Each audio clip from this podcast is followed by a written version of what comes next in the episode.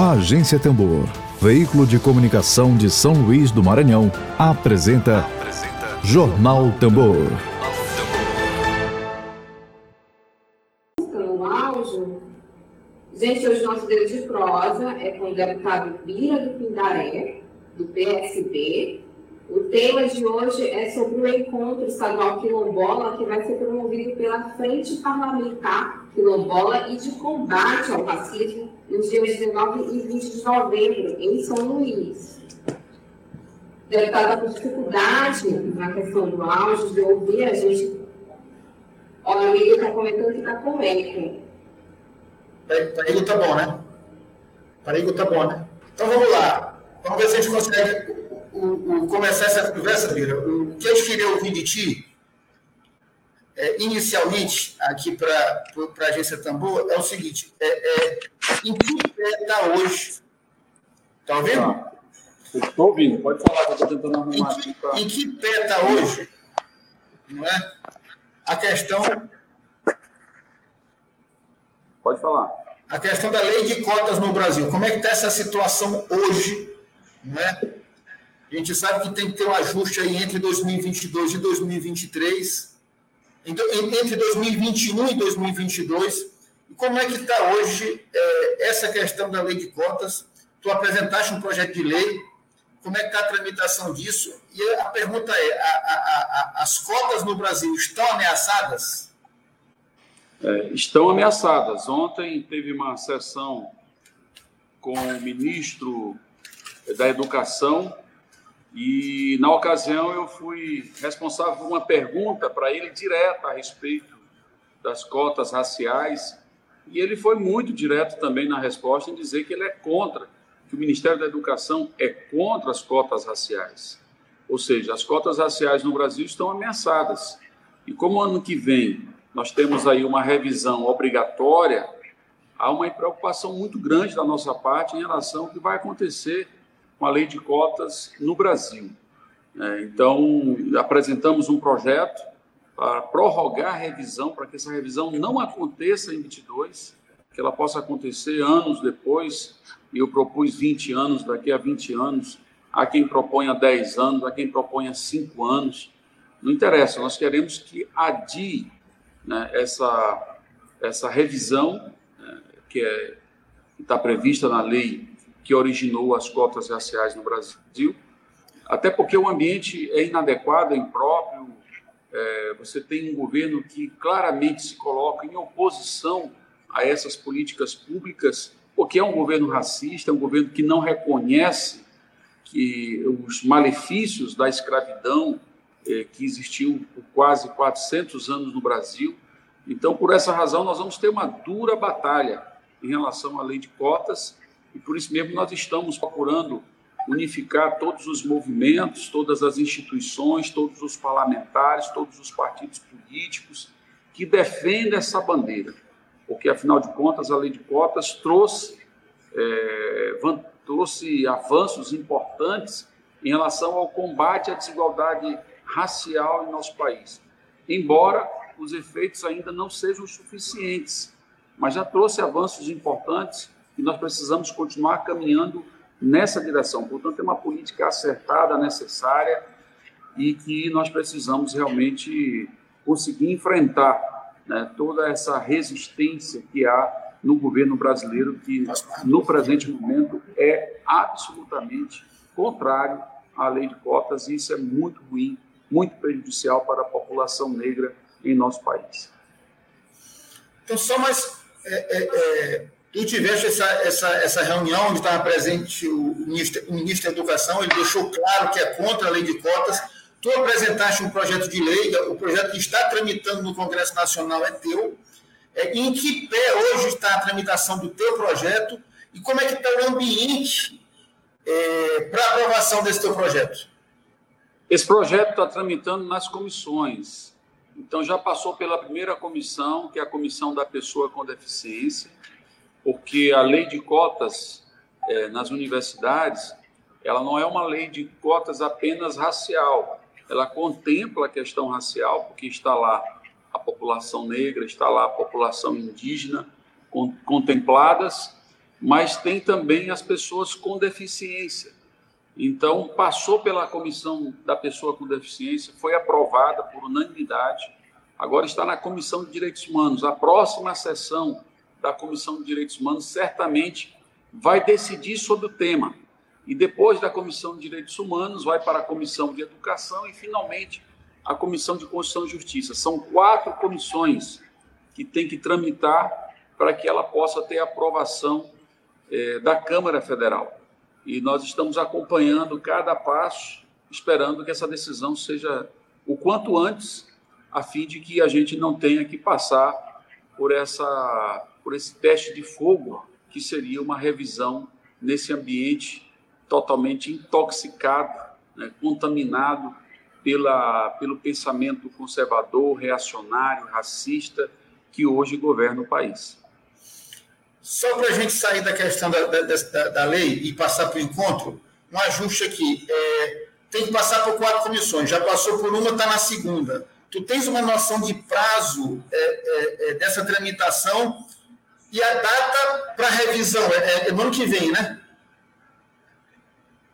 E dessa, é, vamos fazer essa, essa convergência de data, a tramitação do teu projeto e a data que Perfeito. estabelece a revisão. A data que está estabelecida para revisão pela lei que deu origem à política de cotas é agosto de 2022. E nós estamos na tramitação agora nas comissões. A previsão é que a gente leve mais ou menos uns 30 dias em cada uma das comissões, no mínimo. Então, nós estamos na segunda comissão, né? depois vamos para a terceira comissão, que é de educação, que eu espero que a gente aprove ainda esse ano, e a gente deixaria somente a Comissão de Constituição e Justiça para o início do próximo, que seria em fevereiro. Então, eu espero que em fevereiro, ou no máximo em março, a gente já tenha essa decisão concluída na Câmara, para que ela possa ser, é, possa seguir para o Senado da República. É, pode, pode ir a plenário, pode ir a plenário até março, né? Ela só vai a plenário se o presidente da casa concordar em colocar em regime de urgência. Eu até propus isso ao deputado Arthur Lira, que preside a Câmara dos Deputados, mas até agora ele não deu uma resposta em relação a esse nosso pleito, até para acelerar a decisão né, e colocar a, a necessidade que é essa medida é, nesse momento. É, tem outros projetos tramitando, propondo que a lei seja permanente, é, tem várias ideias colocadas, né, algumas que também visam melhorias na política, mas eu entendo que o mais adequado e até mesmo por uma cautela necessária seria o adiamento da revisão, o que seria uma grande conquista para nós é, que defendemos a causa da população negra em nosso país. Vira, para a gente poder passar aqui a palavra para a Lívia e para o chat, é o seguinte: agora vai começar um encontro estadual é, quilombola aqui no Maranhão, né, amanhã e depois. É, é um evento puxado pela Frente Parlamentar é, que tu presides, né, a Frente Parlamentar Quilombola e, da, e, da, e, da, e da, do combate ao racismo. Qual é a relação, Bira, deste encontro com essa, com essa lei? Existe alguma relação? E fala para a gente da, da, dos objetivos do encontro também. Olha, esse encontro ele não vai tratar exclusivamente sobre esta lei. Esta lei ela vai estar certamente sendo referenciada na discussão, mas o propósito desse encontro é discutir o conjunto das políticas públicas é, que são direcionadas ou que deveriam ser direcionadas para as comunidades quilombolas no estado do Maranhão.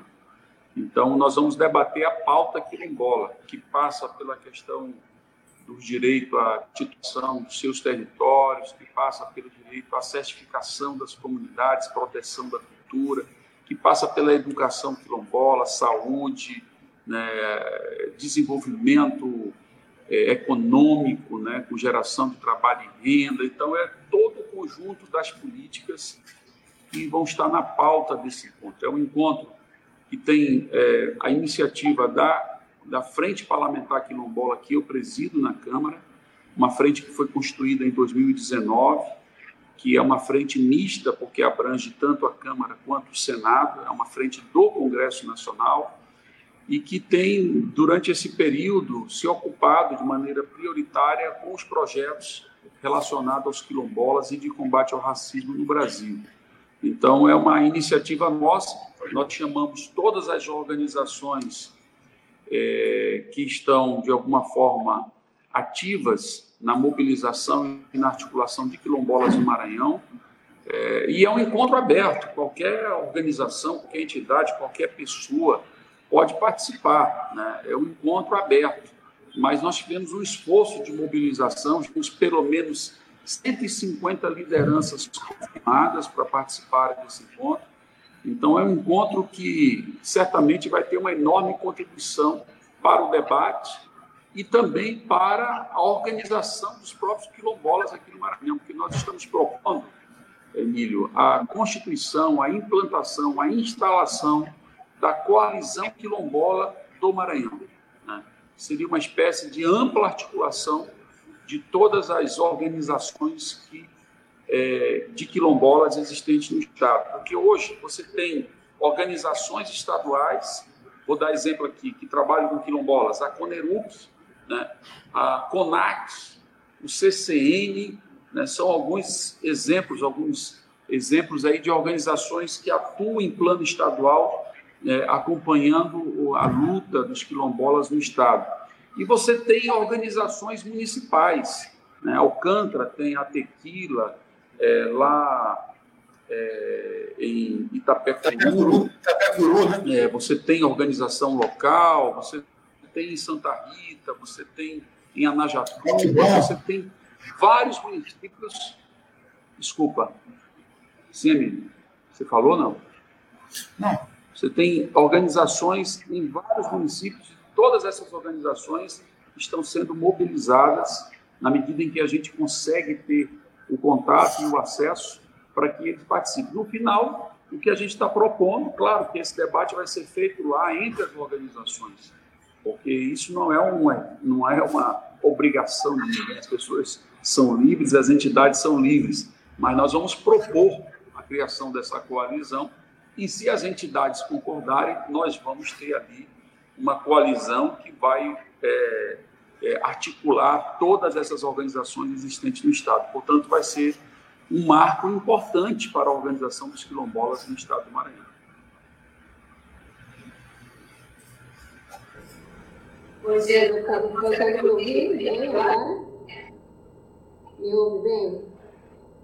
Estava dando um probleminha no áudio. Diga, Lívia. Estou tentando lhe ouvir. Me ouvir. Maravilha. Eu queria ir agora para o chat. Tem muita gente comentando aqui com a gente, deputado. Olha só, o Rodrigo Anísio comentando aqui que está assistindo pela TV hoje. Obrigada, Rodrigo, pela audiência. Roberval Costa, temos que derrotar esse governo racista, sobretudo. Amanda Seis aqui Lininho e Roberval, bom dia, comentando aqui com a gente. Joel Marques, infelizmente, estamos atravessando por momentos de retrocessos. Infelizmente, Joel, concordo com você. A Jacilene Silva, bom dia para você. Manassés comentando novamente aqui, bom dia, meu deputado federal Vira do Pindaré, saudando aqui o deputado. É, o Joel Marques comentando, governo infeliz que só se articula para promover o desmonte das políticas voltadas aos mais pobres, né? Ele completa aqui.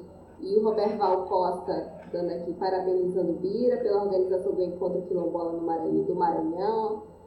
Manassés aqui parabenizando também. A Maria Lúcia com a gente comentando, não suporto mais olhar um vídeo do genocida, perdi, genocida, perdi cinco pessoas da minha família por Covid, um dólar por cada vida, para o lucro bilionário desse governo criminoso. Esperamos que justiça seja feita. É o que queremos, Maria, Maria Lúcia. Obrigada pelo seu comentário. O Igor Tiago de Souza, acompanhando gente ao vivo pelo YouTube, que integra aqui o coletivo da Agência Tambor. Deputado, foi feito. Ah, é uma pergunta, deputado. Deputado, foi feito convite para o Moquibom. Ontem mesmo os movimentos denunciavam a escalada de mortes no Maranhão em entrevista coletiva. Pergunta aqui do Igor de Souza. Foi feito o convite para o Moquibom? O Moquibom está convidado, todas as entidades estão convidadas, né, e nós temos uma equipe aí nesse trabalho de articulação, a CONAC ajudou demais nesse trabalho, né, porque hoje nós temos uma, uma ligação muito forte com a CONAC, que é a Coordenação Nacional é, de Articulação dos Quilombolas no Brasil, e a entidade nacional mais próxima, que mais acompanha a frente parlamentar no Congresso Nacional, mas certamente serão muito bem-vindos todos aqueles que, de alguma forma, têm compromisso com essa causa, serão muito bem-vindos e bem-vindas para a gente construir um grande momento realmente. É bom que se diga também que as autoridades também estão sendo convidadas. Nós vamos ter no sábado pela manhã, que o encontro começa na sexta-feira, né, amanhã, assim, é, começa às 17 horas, e termina no sábado ao meio-dia. Né? É, então, na manhã do sábado, nós vamos ter uma mesa de debate sobre a pauta quilombola. E para essa mesa, nós convidamos autoridades dos diversos órgãos envolvidos, tanto no âmbito federal como também no âmbito estadual. Né? Todos convidados, convidamos parlamentares, né? enfim, fizemos convite aberto, amplo, né? para que uh, a, a as organizações da, dos quilombolas possam apresentar a pauta e eles possam se manifestar em cima daquela pauta, firmando compromisso em relação às diversas reivindicações apresentadas. Então, a ideia é que nós tenhamos um encontro bastante dinâmico, né? um, um, encontro também de, de muita animação. O CCN, o Centro de Cultura Negra, vai levar toda a animação para o encontro, né? com atividades culturais, né, com música, com dança, com, enfim, com ornamentação, etc. Porque é bom que se lembre que esse encontro está acontecendo é, é, coincidindo com a data é, histórica, emblemática para todos nós, que é o Dia da Consciência Negra, que é 20 de novembro. Então, esse encontro também foi pensado para é, celebrar essa data que é uma data que lembra a luta do povo negro pela liberdade. É a data que reafirma os nossos verdadeiros heróis e heroínas, ao contrário do que o sistema sempre tentou passar, colocando Princesa Isabel e outros como é, é, heróis ou heroínas do povo negro. Não. Nossos verdadeiros heróis são lembrados no dia 20 de novembro, começando pelo grande líder de, de, da, de Palmares, né? Zumbi dos Palmares, mas passando também por Negro Cosme, né? E tantas outras lideranças, Dandara, é, Luísa Mainha, enfim, todos aqueles que lembram a causa e a luta da população negra no Maranhão e no Brasil. Esse encontro é uma, uma, simbologia, né, como o deputado falou aqui, que coincidentemente é na Semana da Consciência Negra, dia 20 de novembro, sábado agora, é, em memória de Zumbi de Palmares e tantas outras lideranças anti-escravistas, né? Obrigado, Igor, pelo, pela pergunta aqui com a gente em live. É, ontem, gente, ontem, deputada, a gente teve a coletiva é, no IESMA sobre a escalada de conflitos, violência e assassinatos no campo no Maranhão. E agora, dia 19 e 20 de novembro, a gente vai ter o encontro estadual quilombola, que vai acontecer na FETAEMA, tá, gente? E qual é os impactos desses encontros, tanto a coletiva de ontem, é, com o pessoal da, da, da CPT e outros movimentos que tiveram presente, a agência Tambor também compareceu. É, qual a importância tanto de, desses encontros, né, é, na luta contra o racismo, que permeia ainda aí na educação e demais âmbitos sociais é, no Brasil? Qual o verdadeiro impacto disso? Qualquer, Lívia, desculpe, agora eu ouvi muito mal. Cortou? Qual a sua pergunta? Qual é o impacto? Isso, qual é a importância do encontro estadual quilombola na luta contra o racismo, é, que permeia ainda na educação, que a gente sabe muito bem. Você falou sobre a política de cotas, tão necessárias aí, que está para ser revista próximo ano, em 2022. Qual é o verdadeiro impacto né, na luta contra o racismo, na sociedade e também na educação, né? Muito bem, muito importante o encontro quilombola para essa luta em geral contra o racismo no, no, Brasil, de maneira especial no Maranhão, porque é um passo importante, né, uma contribuição importante para o fortalecimento da organização dos quilombolas no Estado. sem nenhum tipo de, é, de nenhum tipo de, de bloqueio do ponto de vista político ou partidário. É um espaço amplo, é um espaço institucional, né? é uma iniciativa da própria frente parlamentar. Portanto, não tem barreiras, não tem restrições. O que há é uma necessidade, uma preocupação nossa de que a pauta quilombola possa ser organizada, possa ser debatida, possa ser levada a todas as autoridades, possa, possa haver um comprometimento em relação a essa pauta e que a gente avance em enfrentar os diferentes problemas que afetam essa população na atualidade, como, por exemplo, a violência no campo. Essa semana, inclusive, eu denunciei na tribuna da Câmara né, o episódio mais recente acontecido no município de Penalva, que envolveu a, uma quebradeira de coco com o seu filho. Né? Então, as autoridades precisam responder por isso, e cabe a nós, da sociedade, cabe a nós, representantes do povo, cobrar das instituições as respostas, as respostas devidas a esses acontecimentos.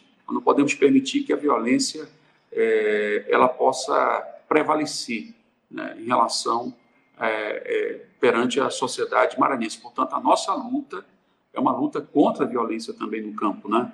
E isso deve ser, de alguma forma, é, verbalizado né, pelas inúmeras organizações e representantes que estarão lá. Né? Essa voz não pertence ao deputado ou a nenhum outro parlamentar, pertence ao povo, e o povo livremente vai estar lá para expor seu ponto de vista. É claro que há uma organização em torno disso, as entidades estão sendo articuladas né, para apresentar essa pauta e assim a gente espera que o encontro possa ter um resultado é, fundamental na matização dessa pauta, no comprometimento das autoridades presentes, mas, sobretudo, na organização dos quilombolas no Estado.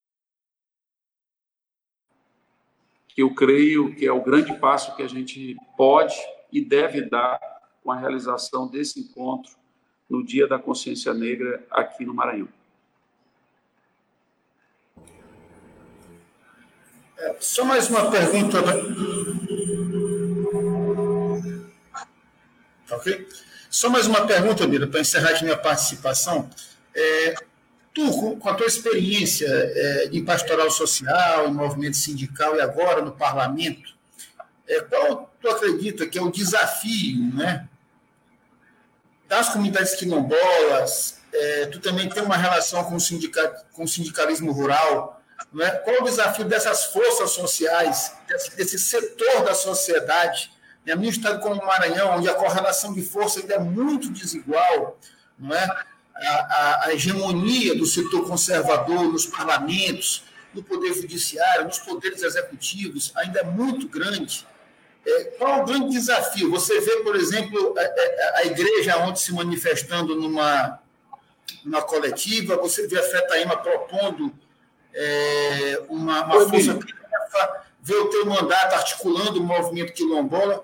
Na tua opinião, qual é o desafio desse setor, você pensando 22, 23, 24, pensando de curto, médio prazo, no, médio, no curto, médio prazo, é, um desafio é, é, é, frear, evidentemente, a violência que, que, que, está hoje e que é antiga.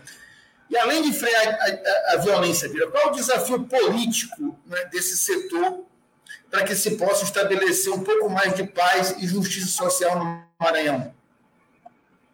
Emílio, nosso maior desafio é derrotar o projeto genocida, fascista, racista que hoje comanda o Brasil.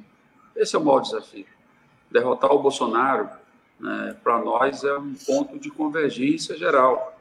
Eu acho que todas as nossas iniciativas têm que convergir nessa direção, porque hoje ele é o principal responsável por todos os retrocessos que acontecem no Brasil.